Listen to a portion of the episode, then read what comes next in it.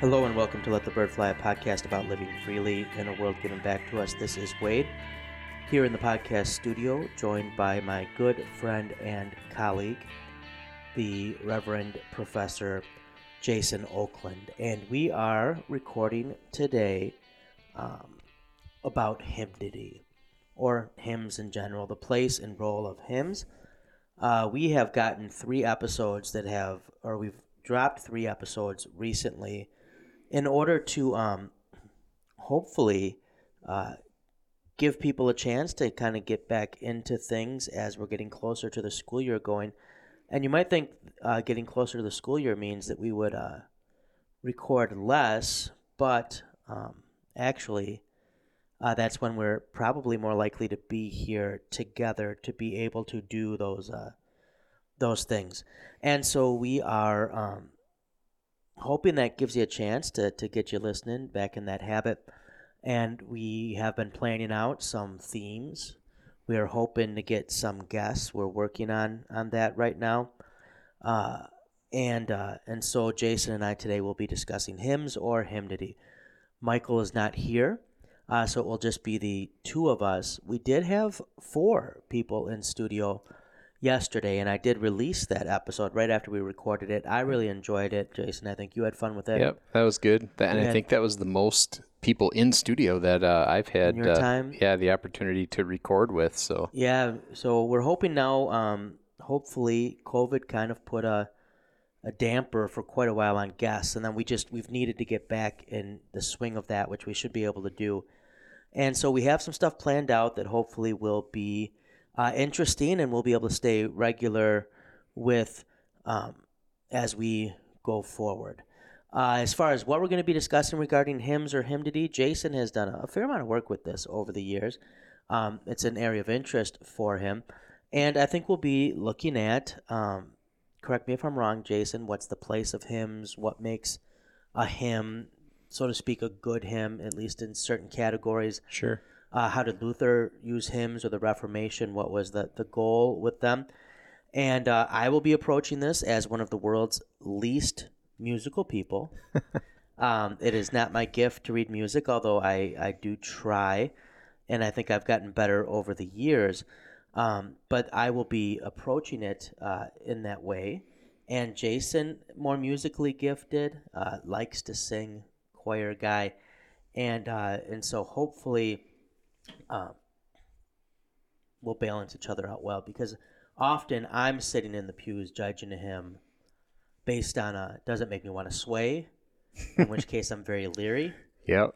Um, the uh, you know the melody uh, in general. Um, I like looking at the words. I'm big on the words. If I like mountains get mentioned or valleys right away, I get nervous.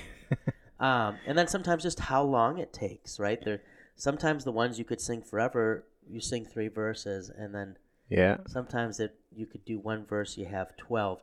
Uh, so we'll definitely be leaning on Jason today as we go through this. But I think hymns are someone that anyone listening here who is a regular church attender um, has experience with. Um, they have been part of your uh, worship life, but maybe we'll also talk a little bit about how good hymns can and maybe even should be part of your devotional life as well. That in these hymns, God puts um, a, a rich and diverse and colorful language of faith into our mouths um, so that they can uh, be a um, an object of meditation, but also an impetus or a guide for prayer. Does that sound fair, Jason? Yeah, I think that sounds fair. There's a lot of a lot of good thoughts there in those songs, and and uh, yeah, they can serve a lot of purposes that way. So so yeah, that's definitely a a, a practice that you want to keep in mind.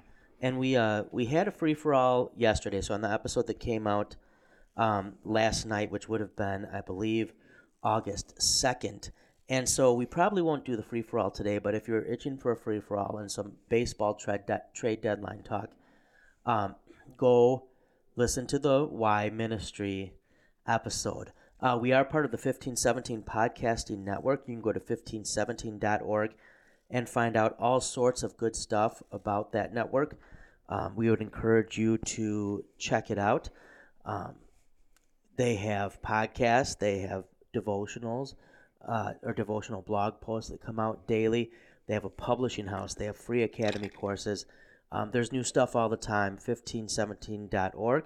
And with that being said, without further ado, then Jason, would you mind giving us our disclaimer?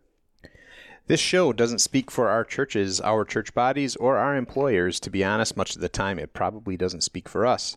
We will be thinking out loud a lot, so approach what you hear with a healthy skepticism because, well, as a responsible resident of planet Earth, that's probably what you should generally do with almost everything. If you find yourself getting too worked up, tune out, look around, and realize you were just listening to a podcast. That's right, a podcast. So go live free, friends, and don't let us get in the way.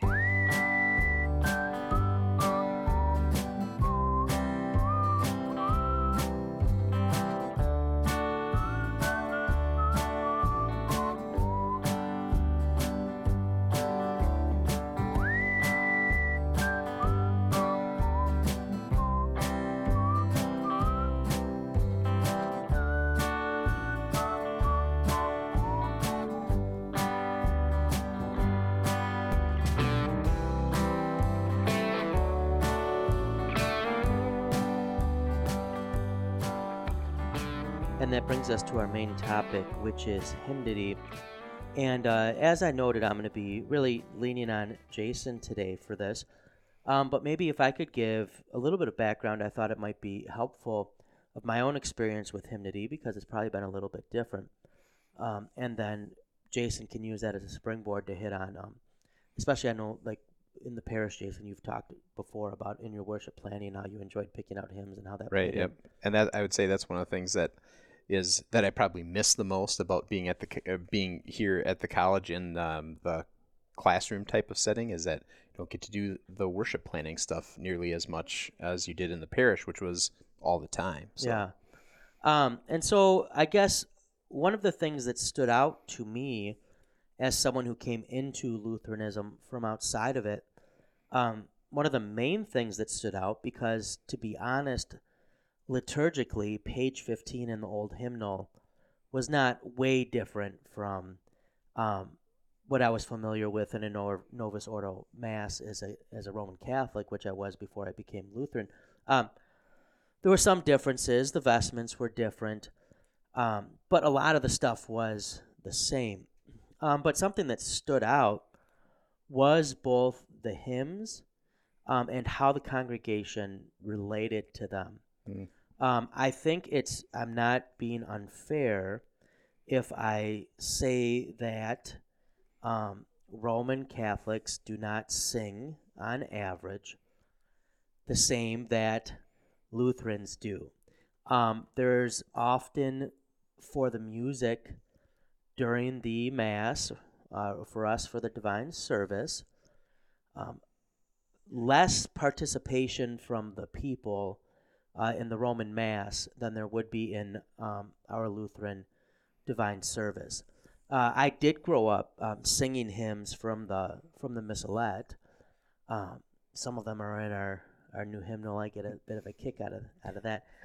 um, but not everybody was singing, or not nearly as many people, and not singing uh, as robustly. Um, it wasn't. It didn't seem like it was. Uh, as big a part, as big of an emphasis for the average person in the pew to be singing. At the same time, we we had parish musicians, um, very gifted musicians, who would lead singing. Um, we regularly had cantors. I think we have cantors more often now um, in Lutheranism and in our synod, and we're starting to see parish musician becoming a, a more prominent position too, which I think both those developments are good things.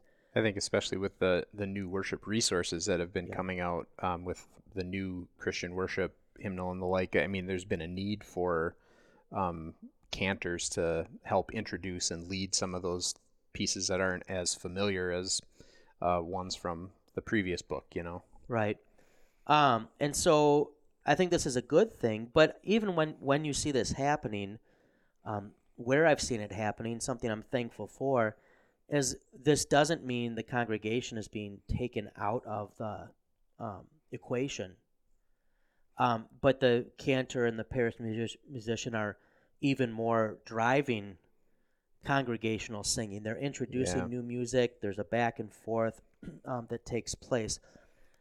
And so for me coming into Lutheranism, the, the sheer volume of the singing when it was hymn time um, and the multiplicity of voices, some good, Yep. some like mine, um, was very was very striking. volume probably as almost like a, a, a double double meaning of sorts, right? I mean, uh, volume as in the amount of songs, But And- also, yeah, the number and of also the number of people singing as loudly as they were, right? Yeah, for sure.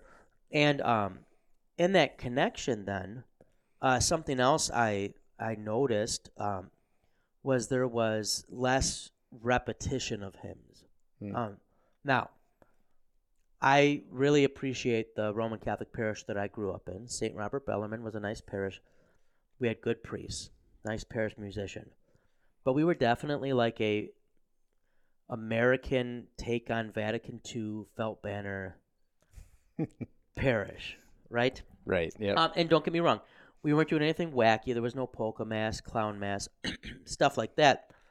But you did have kind of like the repertoire of like the "Be Not Afraid," "Here I Am," "Let Us Build the City of God." What is a Lord of the Dancer? Dance. Someone wrote an email upset. I got this in their head, so I got to be careful. oh yeah. I, I'm not sure if I, Dance, dance, wherever you may be. I am the. I think it's Lord of the Dance. Lord of the Dance said he. Um, Saint Francis, Lord, make me an instrument of your peace, which um, I really appreciate that prayer. I appreciate a lot of Saint Francis's work. Um, but uh, there was definitely less repetition in the Lutheran Church, um, and especially when you got out of ordinary time and into the other seasons of the uh, of the church year. Uh, I also noticed that in Lutheranism, pretty early on, as I got to know people who had been raised in it, there was an emphasis that I had not experienced on memorizing hymns. Um, when I got to MLC and I was talking to people, and, and they would talk about memorizing hymns in, in, in parochial school, and I went to Roman Catholic parochial school, and I, I was like, what? You know, we did memorize some stuff, especially prayers. I would say Mhm. that's something that the Roman Catholic Church maybe does better than Lutheranism is memorizing um, prayers, prayers, like yeah. good prayers. Um, but uh, but that was different. Um, and I would say in music education, we had a, a very good music teacher, and she took me as far as she could take me um, but I was, you know, not ever going to be the strongest voice. And I remember her just trying to find instruments, the triangle, maracas. We tried Oh, it yeah. all, right? Yep. Um, and that just wasn't going to be my thing. Um, but uh, something that was still lingering, and I think it's still there, and I'm, I think it's even coming back some, was um, the emphasis from early on in parochial Lutheran parochial schools on four part harmony, hmm um, or on um, more than singing. What do you call that? Just the melody line, Right. Yeah. The unison melody. Yep. Right? Yeah, and, I uh, think and I think too, like kids going through Lutheran elementary school never, you know, you never appreciate the the memory work that came along with hymnology, you know, and and some and, and to be fair, hymnology has been kind of an uneven topic um, a- as far as how it was taught and and some kind because you know it was kind of up to the teacher to make it what they wanted. Um, but you know that was not my favorite thing in the world to do as a kid because I had to do that going through and every Friday we had to we had to recite our hymn to the teacher and you never that was like the worst day of memory work compared to all the other days of the week and one that you never appreciated really at the time but it was only after those hymns had sunk into memory a bit and you've sung them repeatedly in church and then they start coming back to you at times later on. I mean they're they're the the bane for every every Lutheran elementary school student in the in the memorizing of them, and they're just a a, a treasure for for every uh, for every uh, adult that survives the experience to to reap the benefits of it.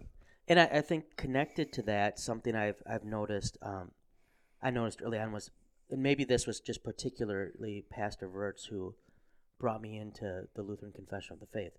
Um, was quoting hymns in sermons. Yes. Yeah. Um, whether before or after, but often even during and then unpacking that. Um, or hymn verses, and we see this um, with my kids' high school. mm-hmm. Uh, hymn verses serving as a theme for the year. Um, not that Bible verses aren't good as well. Um, and often the hymn verses are also playing on Bible verses, right? Right. But um, this this role, and so maybe I'll throw it to you now, Jason. But if you could start what I'm going to ask of you, um, and I'll, I've heard it said I should dig more into this, that early on Luther's opponents, um, many of the from the Roman Catholic uh, parties, said compared Luther to Arius because supposedly Arius, the um, the great heretic of Mhm. of the early church, uh, who is part of the reason we have the Nicene and Athanasian Creed, as those who were teaching like him. right. Uh, Luther was compared to Arius because Arius supposedly also wrote hymns that popularized his teachings. And, uh, and so as the Reformation began to take hold, two of the things that were lamented that really allowed it to, made it hard to root it out, was Luther's catechism, um, which was short and sweet and became a layman's Bible, but especially also Luther's hymns, which the people, right, took home with them Mm-hmm. um, from the divine service, and especially many as as you didn't have a this proliferation of hymnals being published and in the pews like we have, or people that could read them, learning these hymns Yeah. by Memorizing. them. heart. Yeah. Yeah, Um, and that what they were learning wasn't simply mountains and valleys and prairies, and you know, um, kind of I I joke sometimes about the Ozzy Osbourne praise hymn of you know. I, I, I, da, da. and that's not to say that you can't have hymns that have eyes in them. Um, one of my favorite hymns, "Lord, You I Love with All My Heart." Yeah. Uh, Paul Gerhardt will have lots of eyes, but how the eye is relating to to God. Um, but maybe uh, if you want to start, Jason, with that, is that a, is, do you, is there some truth to that comparison between Arius and Luther? Not that they're heretics, but the importance Right. of hymns. And then how does this feed into wh- what the Lutheran Church sees as the, the place of, of this music and, and this poetry? Yeah, that's uh, uh that's a good good observation. I think good starting point in a lot of ways to to dig into some of this. I think um, the Arians wrote good hymns um, back in the day, and that was that was a problem because people people like to sing. People have always liked to sing. They've always enjoyed music, right? Um, and then when you put some of these teachings to music, um, not only is it a way for them to to memorize because you know you can memorize some of these songs, but at the same time, it has a way of touching touching on the emotional component of of a person as well, right? So it's not just the intellect, but the emotions as well that are being that are being touched with that. Um, and I think, uh, yeah, Luther Luther was a big proponent of you know congregational participation with hymnody and the like, and and he saw hymns as a very important uh, role um, in teaching the faith. I think to uh, is probably a good way to say that um, to the the people, um, and that was really what I think you know the goal of the Reformation. I think in a lot of ways was to to teach the truths of the faith to everyone, right across, and and, and that I think is something that. Um, you know, from the, the highest to the lowest of, of the rungs of society and everyone in between, to have access to these things, to know these things, to be able to to speak on these things, and and Luther in that way um, recognized the power of music um, to teach these Christian truths, and, and again, not because he's he's thinking that well, I want to imitate a heretic from the early days of Christianity, but the idea of he loved music himself. That was his favorite subject in school, um, and he knew what a powerful tool music is. And I think you know you have that famous quote that he says, you know, next to next to um, the Word of God, music is the the greatest gift that God has given to mankind. And when you put um, music with the Word, you know that boy, there's nothing uh, nothing like it, right? So so you have that that um, those two powerful tools coming together, um, ultimately to serve the cause of the gospel. Uh, and I mean that uh, what what you mentioned there was one of his opponents, and this was either right at the end of his life or shortly after he died, because I think it might have been a Jesuit, which would have put him put it probably shortly after Luther died that said this. Um, but he said, yeah, Luther. Um, his his take on it was that uh, Luther has condemned more souls, far more souls with his hymns than he ever did with his preaching. And that that said that was the such a powerful tool um, in connecting these truths of the evangelical faith um, with the everyday person. Um, that they could grasp them, that they could remember them. It gave them, I think, also um, words uh, to articulate them, um, and you know, also um, you know, applications of those things that put them near and dear to the heart. So, yeah, I think the, there's definitely um, truth to that fact that hymns played a huge role uh, in the early days of the Reformation and the popularizing of, of Luther's teaching and, and driving it home.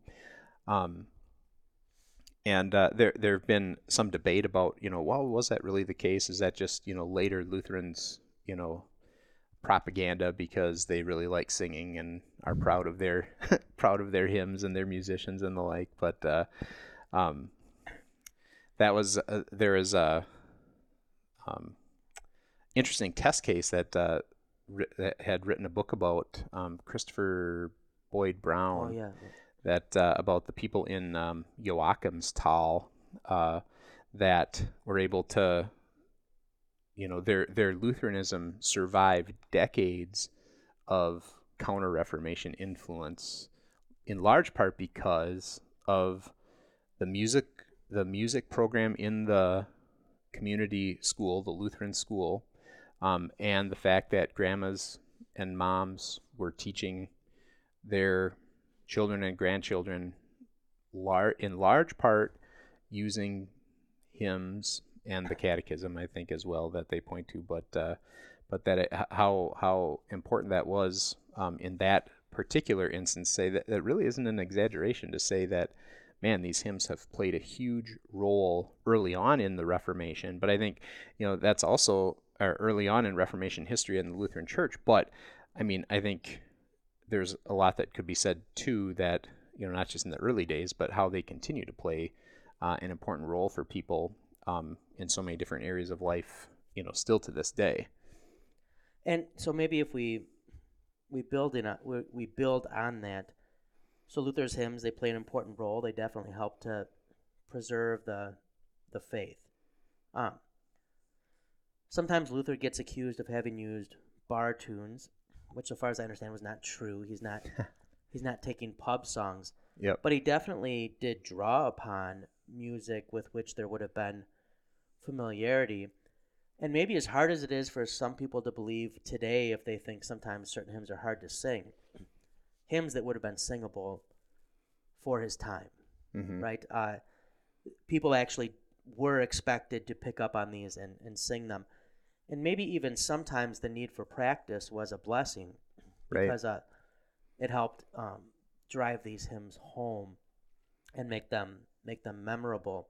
Uh, the Lutheran Church uh, will take a different approach than the ref- many of the Reformed churches will, so far as instrumentation just as uh, um, art uh, will flourish with Lucas Cranach and, and, and others, um, Lutheran churches will still be adorned with art, stained glass, paintings, statues, stuff like that.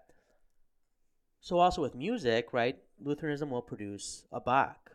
Now, I think sometimes we can get this false impression that, like, oh, yeah, like every church had its little Bach. Um, mm-hmm. You know, definitely a church in Leipzig or in a major city is going to have more more resources. But when it was possible, there would often be accompaniment, maybe by very primitive organs. Um, Matthias Flacius, who I study, complains about the groaning of organ. So it must have been using uh, at least somewhat fair amount if he yeah. uh, complains about it. Uh, Roman Catholicism also will, will build on this, and they'll have a Mozart, right? Mm. Who's no Bach, but mm-hmm but he's pretty good. His Requiem Mass is yeah is is good music. Yep. Although music is in a different place by the time Mozart gets on the scene too than what it was when Bach was there, you know. So yeah. so you have some of those developments going on, but spurred on in many ways by the um the encouragements of the theological developments of the Reformation, right? Yeah. And and so here's what I want to kind of get to with that, and you're getting at that. Bach famously has the Bach Bible is well known, right? This copy of the Luther Bible that he has all marked up. I think Concordia St. Louis has a copy of it or Mm. something big that was found and donated to them. Uh, he definitely, well, Bach's music we could say is performative, right? There's Mhm. highly trained people doing um, very impressive things that um, that perhaps is most appreciated and performed today by non-Christians even right now. Oh, yeah, right, yeah. But um, for Bach himself, he sees this very much tied to his confession of the faith, to Luther's theology, to the means of grace, uh, to the gospel. I mean, it's it's impossible, I think, to listen to Bach's um, passions Mhm. right? And uh, if you know what's going on and you recognize some of the melodies, uh, Bach is preaching, Oh yeah. right? He's very much in in those at least. Yep. Um, not every church then is going to have the the same instrumentation capabilities, uh, but and this may be partly opinion, and then you can ground in other stuff too. What, in your opinion, Jason, if we're going to talk about a hymn and maybe even a good hymn, and we're going to talk about the music side, um, what makes for a good melody or good accompaniment Mhm. for a hymn in your view? Is that a fair question? You get what I'm asking?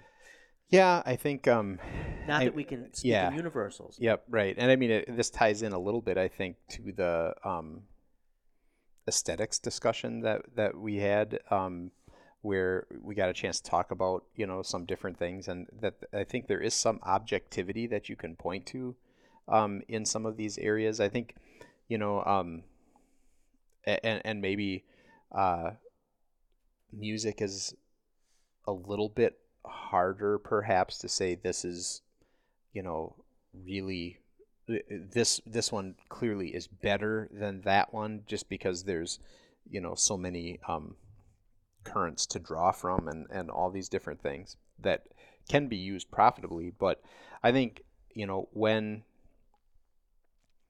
you're talking about a good hymn i think lutherans would say well we need to start with the text right that you have a text that is saying something worthwhile. And then I think that you also have not just a, a solid text, but also one that is artfully crafted, right? That there that there's some some uh that, that, that the poetry of that of the the verse of the hymn rises a little bit beyond what others do, right? Um, and the, and I think that you know that we could point to, um, you know, several examples. I think of of that. Um, I think uh, Philip Nicolai's hymns. You know, the um, "Wake Awake, for Night is Flying" and um, uh, "How Lovely Shines the Morning Star." I think you have uh, you know rich meaning to the to the to the text of the hymn that you know each of the stanzas there's you know a lot packed in there as far as theological content and yet the the poetry really is artful. And i would say you know we're we we experience it in translation and and the the english translators i think have done a pretty good job you know with those hymns. But in some ways the the german is even richer um uh, that if you're able to access that um, and see some of the multitude of meanings that are taking place there. Um, it's really kind of um, interesting interesting to consider. Um, and then so so you have the text on the one side, and there are plenty, but but there are plenty of incredibly solid texts that have good poetry to them, but are maybe not considered a great hymn. hmm Um, and I think that's where you know, on the other hand, you need uh, a melody that I think, first of all, is accessible, right? That that people can can get it. Not that it has to be like easy, right? That that everybody immediately can catch on to this and within 30 seconds is able to, you know, um, reproduce the tune right back to you. Because I think you go back to, again, the hymns from Nicolai, they're not necessarily easy melodies, but they're accessible, right? And they're very worthwhile once you get them down. Yeah, yeah, and There's I think payoff to it. Yes, and I think there's there and part of that I think is because that those melodies fit the text. That those melodies serve to um uh, they well that they fit and serve the text and its message. And I think that is the other component that it's not necessarily the music the the artfulness of the music, although I think that there is a place for that. But sometimes it's just you know um, artfulness for artfulness sake, and and maybe the the music is too artful, uh, and it you know almost overpowers the the simplicity of the text. Right? I think the the Lord's Prayer that you know you hear sung all the time the the Malotte version that you know that that may be one of those examples where you have the simple you know Jesus simply teaching his disciples to pray and this incredible musical composition that you know um, is beautiful music but almost overpowers the message of the prayer the the, the text of the prayer. Um, and I think when you have a solid melody um, with that fits and supports the text that it goes with the message the message of that text. I think that now you're verging into areas where it's like this is a th- this hymn is verging on greatness. And again different there there have been thousands tens of thousands hundreds of thousands of of hymns that have been written probably throughout the history of christianity and many of them And- i'm sure have perhaps one of the most impressive things about Christianity yeah. is, I mean, compared, many religions have many different sorts of impressive music. I mean, um, I'm not advocating, for instance, for the the call to prayer, oh but- right yep but it's impressive to listen to it. Um, but the sheer amount of hymnody, um, and beautiful hymnody that have been produced by different um, corners of the church, by different um, communities with different emphases in Mhm. Christian theology, is quite impressive. That you can get. Um, I'm not going to say it's the deepest language, but it's a powerful hymn, "Amazing Grace," right? Yep. In the American setting, or is that English? I think English, but I mean it's really it's like the American hymn. in the yeah. English language tradition, Yeah. let's say, Yep.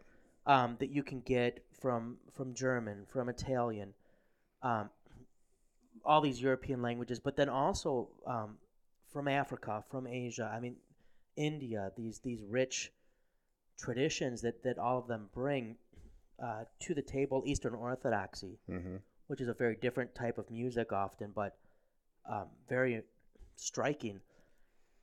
Christianity, I mean, if you were to get rid of believing Christians today, that music would still survive because people who don't believe would still appreciate it, if that makes sense. Yeah, yeah, exactly. And I mean, and some of those songs, you know, have transcended Christianity and and have become ingrained in culture, right? And I don't mean they'd be remembered or appreciated either just because of the melody. right.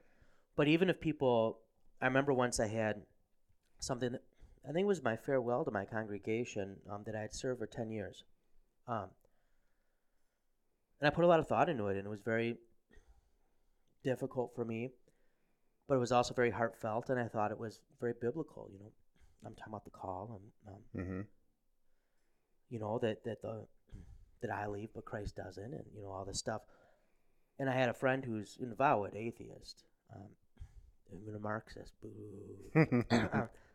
uh, and he he wrote to me, and he he said, you know, I'm not a Christian, but that that really resonated. And I'm Yeah. not saying that to toot my own horn, but to say there are things the same as when you or I read something that's that's beautiful from Islam or Buddhism or Hinduism, even while we might say, I don't believe that, you can go, there's beauty to yeah. that. And and so um, I just want to make clear, I'm not saying just that people appreciate the melody. Like Amazing Grace, I'll just use because it's probably the preeminent hymn in the American setting today. Mm-hmm. You can see people in tears who are not Christians. Right. Um, and it's not just the melody, although the melody does carry the text, in my view, um, with that hymn.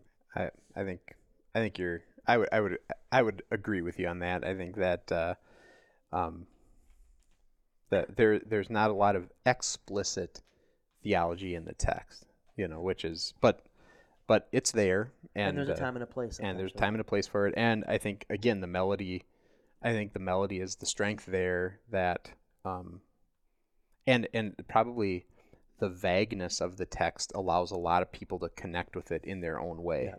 And I and I think that's um, something that I used to en- encourage my people because as a pastor, hymns come up a lot because you're never going to make everyone happy with what you're picking. hmm Um, and it was good that people would come to me sometimes because I would pick often just what I think is the best text. And as someone who doesn't read music, sometimes it was divorced from that. Um, and, and then there were just some hymns that I'm not a fan of. Um, people can like this hymn, so don't take it personally. I'm not trying to hurt anyone's feelings. But I just, How Great Thou Art is not my hymn. right? It's just, Yeah. and yet, for almost every funeral I did, people That was- picked that hymn. And I didn't sit up there going, oh man, what kind of Christian were they? And in fact, that hymn is sometimes one of the harder hymns for me to sing now today, Because precisely because it's connected Yeah. to people for whom it was dear, Yep. um, who I watched fall asleep in the Lord. And so um, it was good when sometimes someone would come and say, We haven't sung How Great Thou Art in a while. Um, I would put like a Just As I Am in there. Uh, um, Beautiful Savior. um, some of those. Because those hymns are also onto something about what it is to be a human being and to be hmm a Christian, but there's a balance. And then there are hymns that just go completely too far one way or another. Yep. There are some hymns that are great catechetically, but they're, they're just too heady for the worship service. Yeah. Um, while there's others that are, are simply too emotive and um, vague, ambiguous, I would say for the worship service as well, to be one of the four or five things you sing um, to adorn the the preaching and the celebration of the supper that day. So I would ask people, I would say, you can request whatever hymn you want, and I'll give it a solid listening. But I just ask that as we think about hymns, if only the melody comes to mind, but you can't recall any of the words, right? ask yourself if that hymn is is doing its full job. And that doesn't mean it's a bad hymn. Maybe you just need to focus more on the words. Um, but this is different than going to the club, hmm where sometimes you don't even notice the words because it's just a catchy beat. hmm In fact, sometimes, right, I, in the older I get, the more I do this, I'll hear music and I'll be like, okay, yeah, this is kind of catchy. But then you listen to the words and you're like, dear Lord, like, what, what is, you did not expect those words Right. with that. Yep. Um, and especially in a world that loves to um, degrade the beautiful. Oh yeah. I think Yep. we're seeing even more of that of just terrible Yep. words with what are not in and of themselves bad melodies. Yep. But if we continue with this, what I'd like to, to throw to you, um, Jason, is if then one of the primary roles of the hymn um, in the divine service, the Sunday service, is to adorn, to augment, to supplement, to serve um, the preaching of the gospel and the celebration of the supper, um, to fit with the, the, the propers, the prayer of the day, um, the prefaces, stuff like that. Um, what also does that say about what makes for a good hymn? And by good hymn, meaning again, hmm using it on a Sunday. Um, and uh, in my opinion, that also leads to a place for like a variety for an amazing grace and a um, uh, you know, I don't know, pick a super catechetical Luther hymn. Soul. Well, this isn't Luther, but how about the soul adorn thyself with gladness? Yeah. For, for communion. where right? both can can fit and you don't want to be too hard on one or the other because the church year itself is not too heavy on just one or the other um, but how the hymns connect to the other stuff um, and to what extent that makes them good for that there could be a hymn that's very good um, that's sung once a year Yeah. or Yeah. or it's sung in midweek lenten or it's um, a choir number Yep. but it's still a good hymn and you should pray it um, so when i'm saying good here what i mean is it, it is a solid go-to for the divine service on certain sundays in the church year Yeah, I think so. This kind of gets, you know, a little bit to, you know, uh, number one, again, you only have four or five, maybe six opportunities, depending on, you know, what your congregational practice is, you know, to, to choose a hymn for that place, right?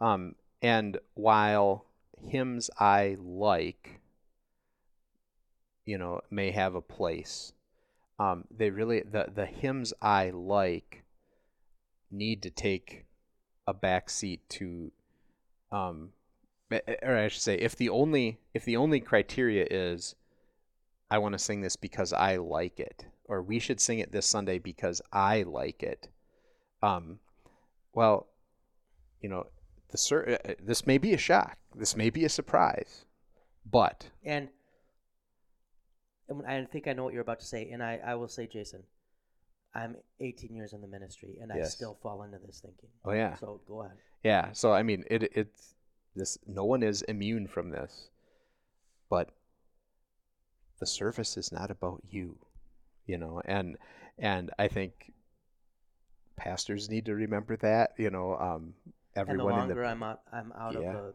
parish yep, the more tempted i am to fall into kind of this consumerist yes, attitude of well did i like the hymns did i like yep, yep. yeah sorry go ahead No, but I think that's but it, that's an important thing to keep in mind that, um, and and I think, you know, everybody needs to keep that in mind that I'm coming here, you know, for to to join in worship with the rest of the congregation, um, and receive those blessings from God, um, you know, not to just um, serve my preferences, right?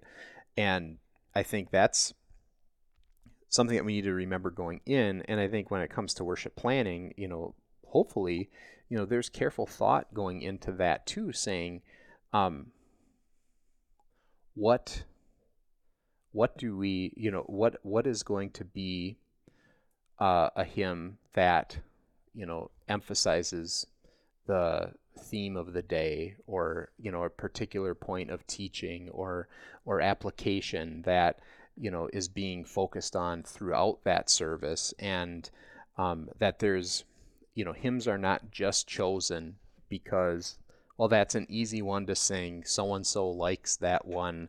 Well we haven't sung this for almost a year. I probably should pick it again.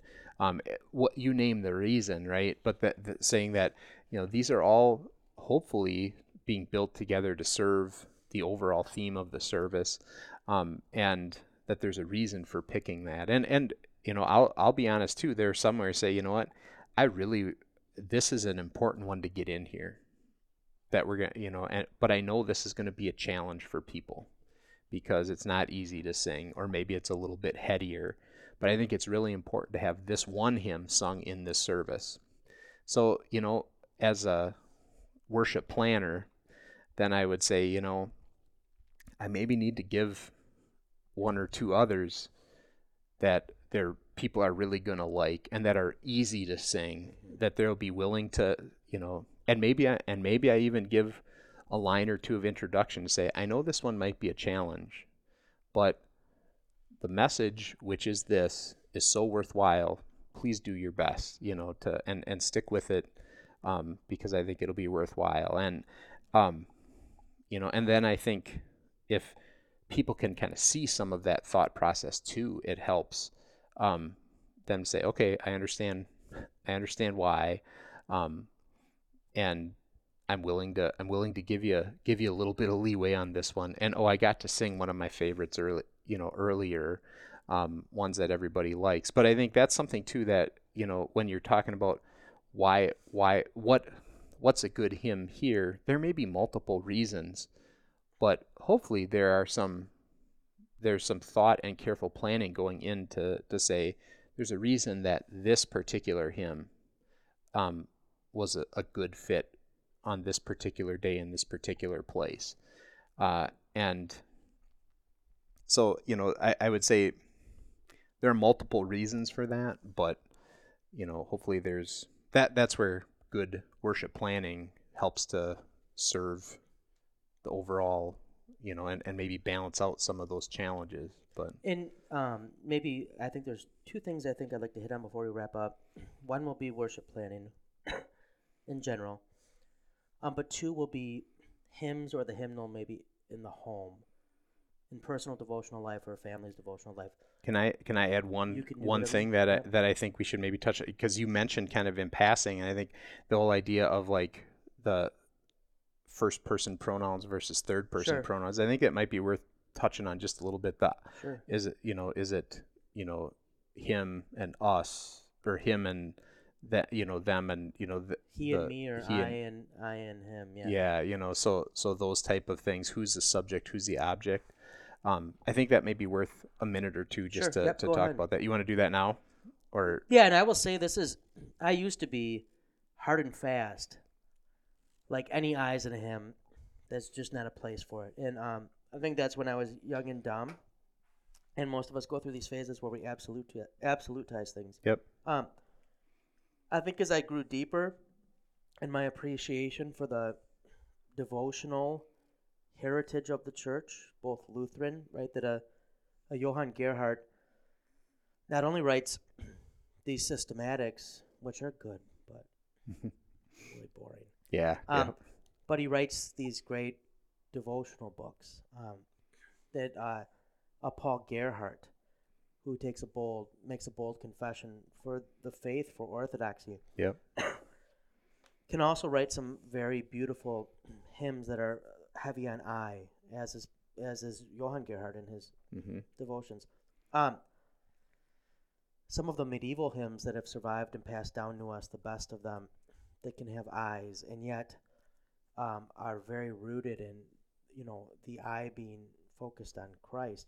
Um, so I've grown in this, um, but I still think there is some reason to think about it in a in an America that is saturated with a lot of American evangelical hymnody, mm-hmm. which is sometimes heavy on the eye, and the eye isn't always necessarily condic- uh, connected to something substantive, right? Um, and maybe sounds more like the the Pharisees' prayer in the yep. um, in the uh, in the temple, um, which is obviously something we.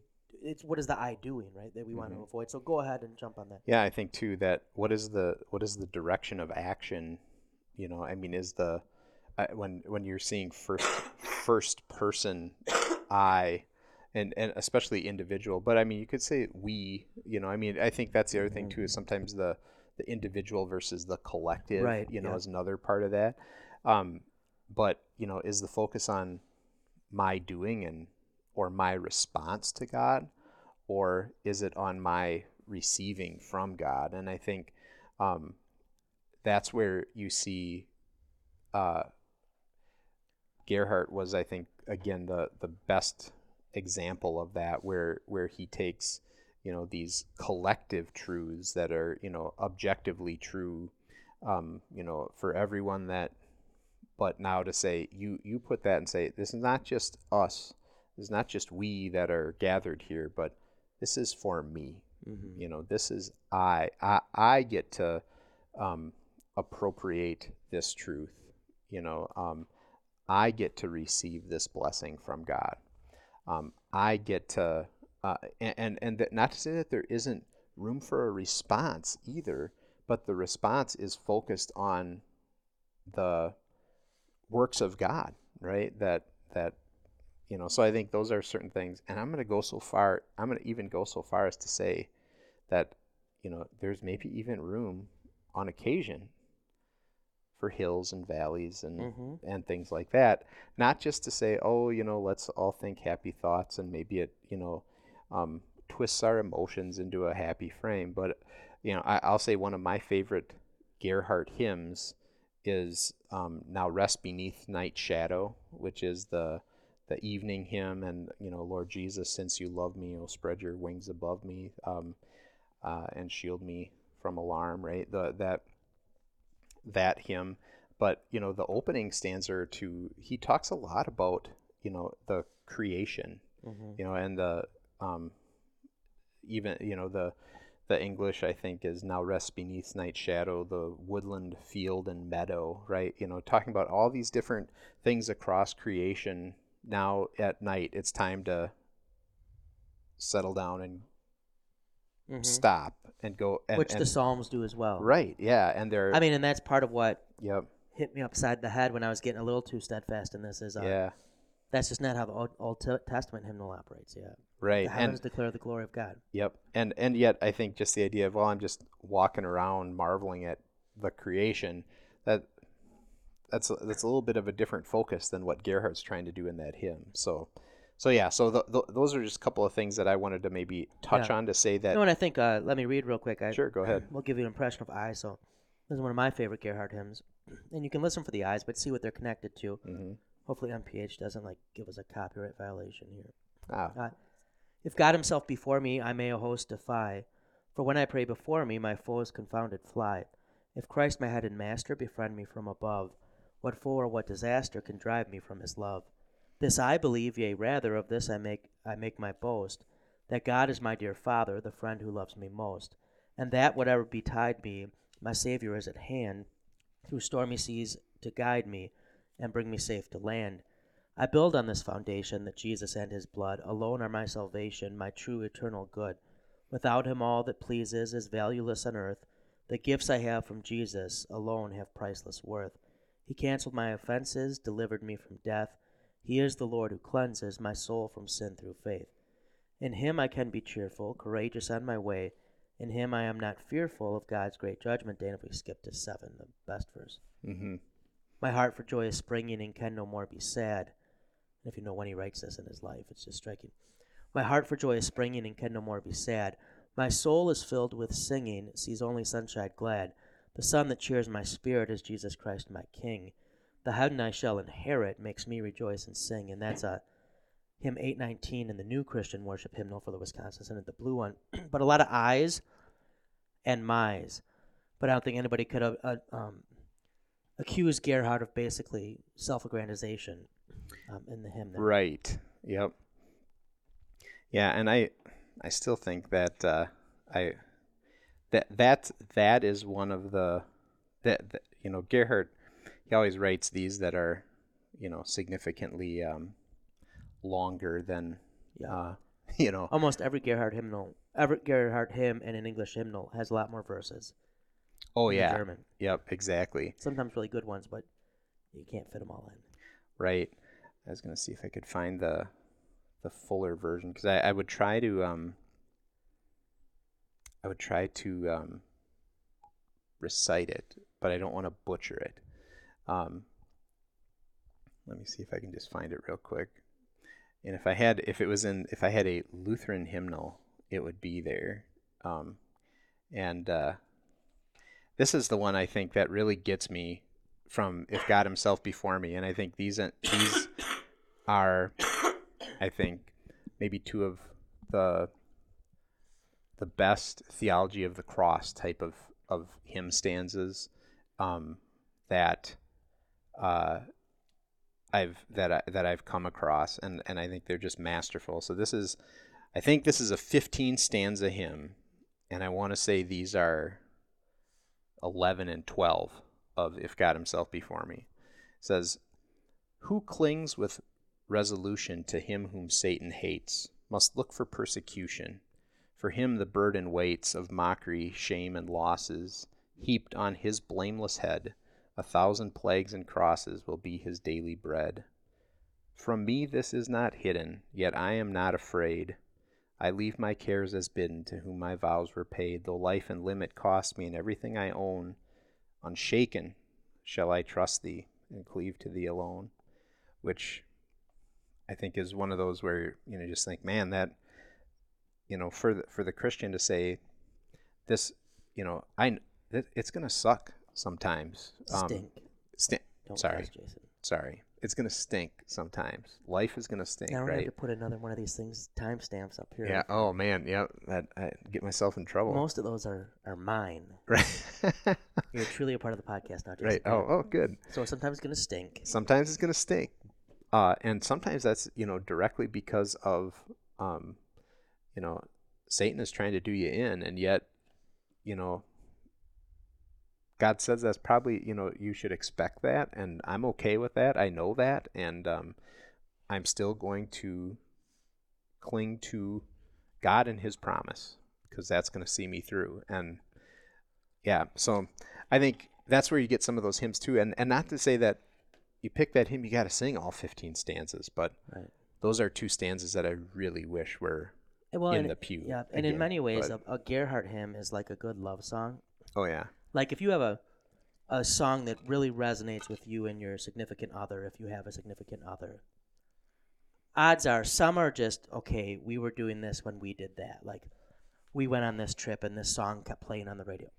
But the ones that really click are a good melody, right? But at the same time, there's something in the text that caught you at whatever point in life you guys were together. And that's the I would say that's the skill of a, a Gerhardt hymn. A um, was it Johann Krusiger? Is that it Kruger, Kruger Krieger. Krieger that who um is often putting melodies uh, to these for Gerhardt. Um, but his poetry is kind of for the ear hmm as it is, and it's actually good in German because Oh, yeah. everything rhymes with blut in German, so he can just he can keep going with stuff.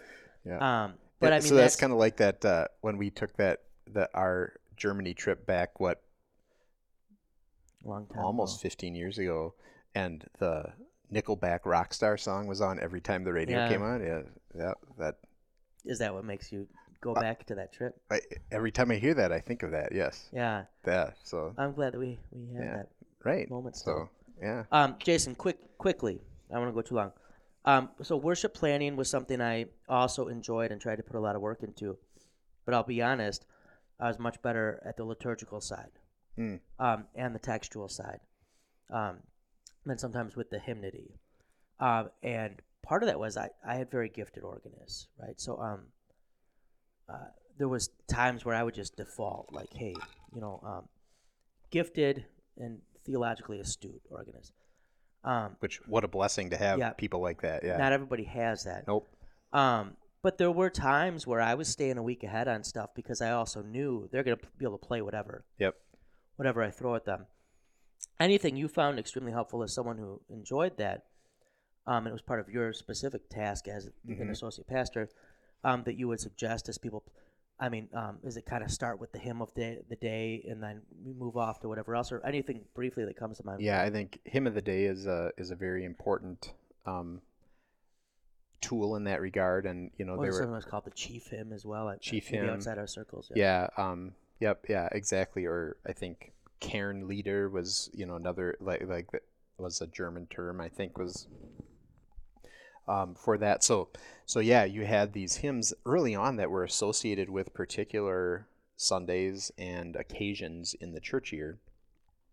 Um, and that would and and you know to me there's um you know if on the first sunday of lent or first sunday in lent i should say um a mighty fortress you should be singing that hymn because that's the that's the hymn that goes with that day. In the red hymnal, 200 or 201?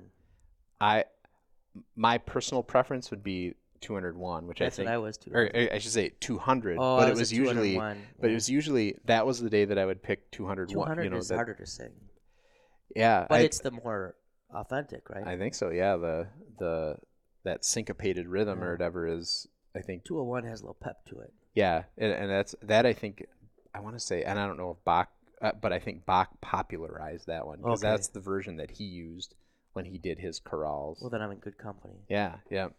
Um. So yeah, so uh, there, so yeah, so you just have some like that where it's like this this one belongs on this Sunday, you know, and um, and if you don't sing "Wake Awake," you know, um, when you have the uh, wise and foolish virgins, you know, as the gospel, it's like it, you know, there are just some of these that tie so well with the text and with a particular occasion. Um, you know that's where you start. But then you know you kind of say well what is the what is the theme that the gospel the, the gospel um, drives it right? Um, and then you kind of say what does that theme seem to be? And and then say okay well how do these other ones serve to support that. And maybe you know if i knew that i was going to be i'm, I'm for sure going to be preaching on this i'm going to preach on the epistle for the day or i'm going to preach on you know the psalm for the day or what one of the other lessons then maybe i would pick you know if there was another one that seemed to really fit that text I, i'd maybe you know include that as part of the plan you know especially after the sermon you know as one of the hymns after the sermon um, so that people after hearing the message would then you know have that kind of underscored in the hymn and stuff. So um, and and I think that there's some things where you know there's something to be said for you know having a you know maybe the opening hymn be a little bit one of the a little bit more familiar you know so that you know you don't throw them a clunker right off the bat and be like oh this And if there's one that's got a little bit of pep, Yep. like the most pep, yep. I always like that as the intro because yep you're you're kind of and I mean just with the what did I just do that I sound different now? Do I sound different than you? oh no not really Okay. I think you're okay Maybe it's just my ear popping. Um, you know, partly uh, I'm a fan of just having regular processions. You know, having that as a regular part of, of what you do. Um, but that being said, that's like 99th on my concern of like yeah things that could be done. But I especially like a hymn that like, um, you know, fed into that. Um, as uh, you know, here we're getting started. Like here's God's people, and you know something they can rise for the final verse of. Yeah. Um, And I, I think too, like if I knew that we were going to have a procession that day, it's like, okay, you need a, a stately type of hymn. You need you need a hymn that that will match the the occasion for that. Yeah. Yeah. Um, last question, and we'll wrap it up, and this can maybe be a full episode at some point. Because I think we should have one just on why every Christian should have a hymnal. Oh yeah. Um, but just briefly, hymn specific, not hymnal specific. Um, hymns in one's devotional life or home. You got any thoughts, tips for people? Yeah, I think um, one thing that we tried to do um, relatively early on with our daughter was to um, kind of have a, a- as part of Bible story and prayer at bedtime to have to start building in a little bit of repertoire of of those hymns. Um, you know, the familiar ones. Some that are maybe a little bit easier, but you know, some that are maybe a little bit. You know, uh, um, we did Lord Jesus, who dost love me, oh spread your wings above me. Even though that one is a little more challenging to sing, or you know, some of those. It doesn't just have to be Jesus loves me, Right. which is nothing wrong with Jesus. well, and I me, just to go again to which I don't know how I feel about it. In the new hymnal, they went back to the Yeah, yeah, which I don't know why they didn't do that with everything. I don't think, but right.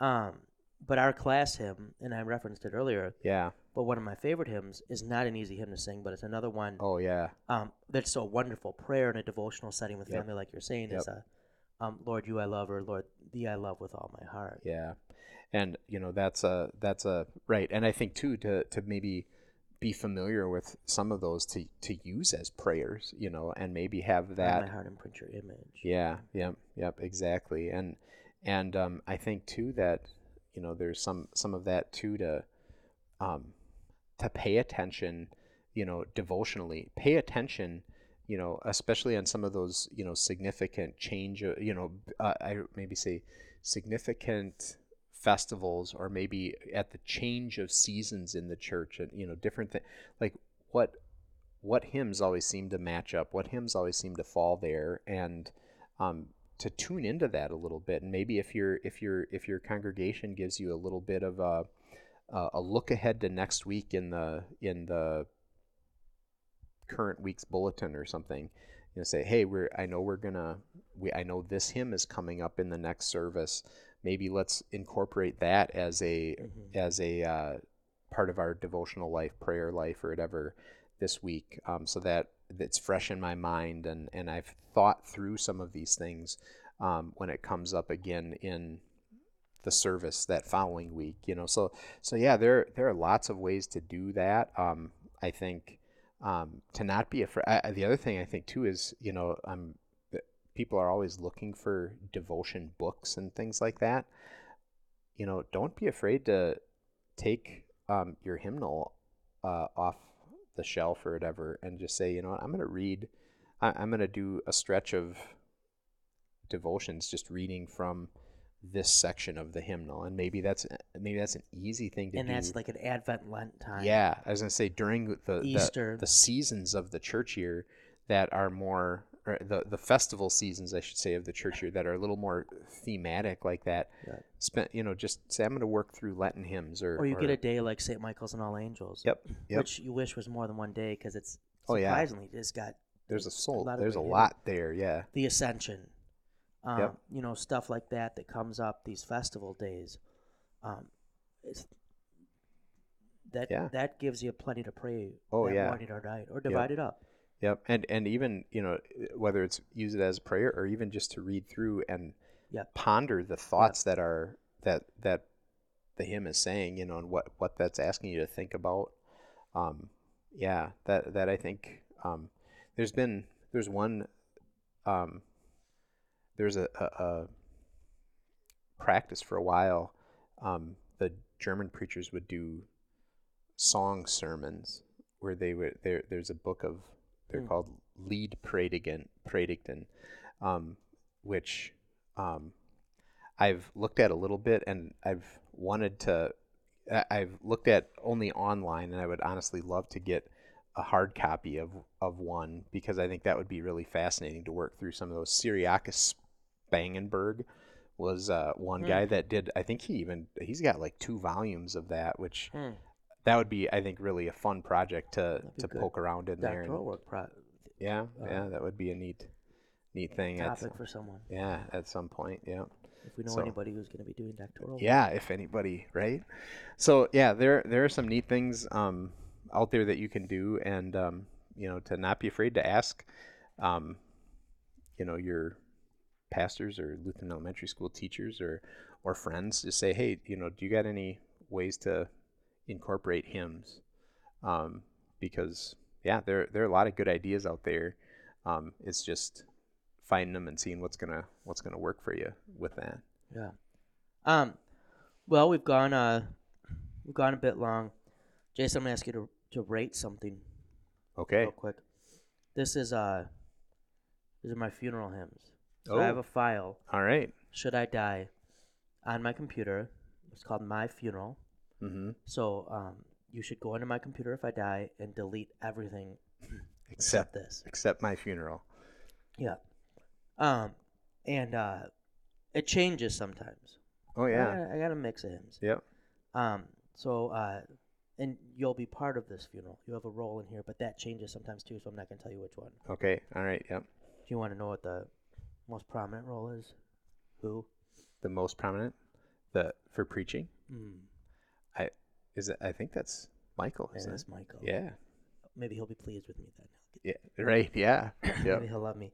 Um, I have Christ be my leader, Oh. which yep. is maybe an interesting choice, but that Yep. uh, we used to sing that at peace all the time, and I think of Pastor Verts, and that was a hymn that hmm um, just I always found myself singing after. melody is Celtic in origin too. The so you Mm-hmm. Yeah. know Um, abide with me, love that one. if God Himself be for me, Good. Jerusalem the golden, Which melody are you gonna do for old for school. the old school? So you mean the the um Not the one that sounds like a Lord of the Rings movie. gotcha. Okay. Yeah.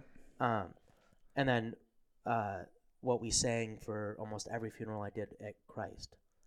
The, we How did great thou half art. in the beginning and half at the end for procession recession um, for all the saints. Oh yeah. Yeah. Yeah. Is that all right? I think you'll be I- happy with yep, the hymnody at I think you got some good ones. And. I might here. switch some up still. We'll see. Yeah. Um, maybe I'll find like a one of the three thousand Getty hymns in the Yeah. new hymnal that I'll. You know which one I really like that I, that I think I, I haven't I haven't codified mine, but I think the one that I've really come to appreciate just as a hymn in general, and I think would be a really neat funeral hymn also, um, the God's own child, I gladly say it, the That's, yep. Erdmann Erdmann Neumeister, Yep. which um, yeah, I think that is some good baptismal truth there, and uh, it's kind of thumbing your nose at sin, Satan, and death. So I'm trying to. Oh no, I'm not gonna find it.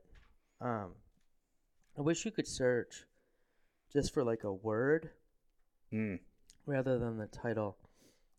But there's one in here. Sometimes um, at Pilgrim we do a hymn sing for certain spots, and you do two verses of. You'll do three three hymns, two verses of each. um, and I always think it would be funny to suggest this one, but now I'm not. My oh.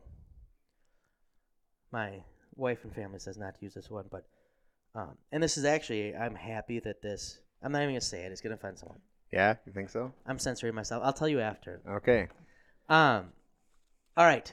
With that, Jason, um, rather than let the bird fly, which I can say otherwise, do you have a hymn verse you would like to to close us with? I will let you pick. Um. Is there anything that comes to mind? Yeah, I think. Um. You can feel free to flip through. I can talk while you want to, but otherwise, we'll do. I'll just say, "Let the bird fly." Let me get give me just a just a moment. And I'll have to admit, I'm not as you know, being out of the parish, not had to work with. Right. No, that's yeah. the- Go ahead, look at the index. Although you Christian do have the old hymnal. Right I do. Yep. So maybe I should just do that because that one I know quite well. Yeah, I don't think anybody's gonna blame you. No. All Because that's that's what I know well too. That's a beat up red hymnal you have there too. Yeah, it is. Yep. This is one of those that went from the transition from our uh, hymnals in the chapel here, and they said, you know, anyone who needs one. I was like, I need one. Need one for my office because So you picked like one of the most busted up ones. I did. Yeah, it was. It's it's clearly been well loved, well used. So. All right, I mentioned this hymn a couple of times. Okay, so this is the red hymnal Christian worship. It's a What red number? hymnal. Yep. The and is one like I said near and dear to me. Um, and uh, the and many others. I think the now rest beneath night shadow is one of my one of my favorites uh, uh, as far as the Gerhardt one Gerhardt um, hymns go. But uh, you can't really go wrong with Gerhardt. So All right, I will let you. Uh, I will let you close us out. all right, this is the stanza three from 587 in the red hymnal. I'd have to check um, the new blue Christian worship, but here we go. Lord Jesus, since you love me, oh, spread your wings above me and shield me from alarm. Though Satan would assail me, your mercy will not fail me. I rest in your protecting arm.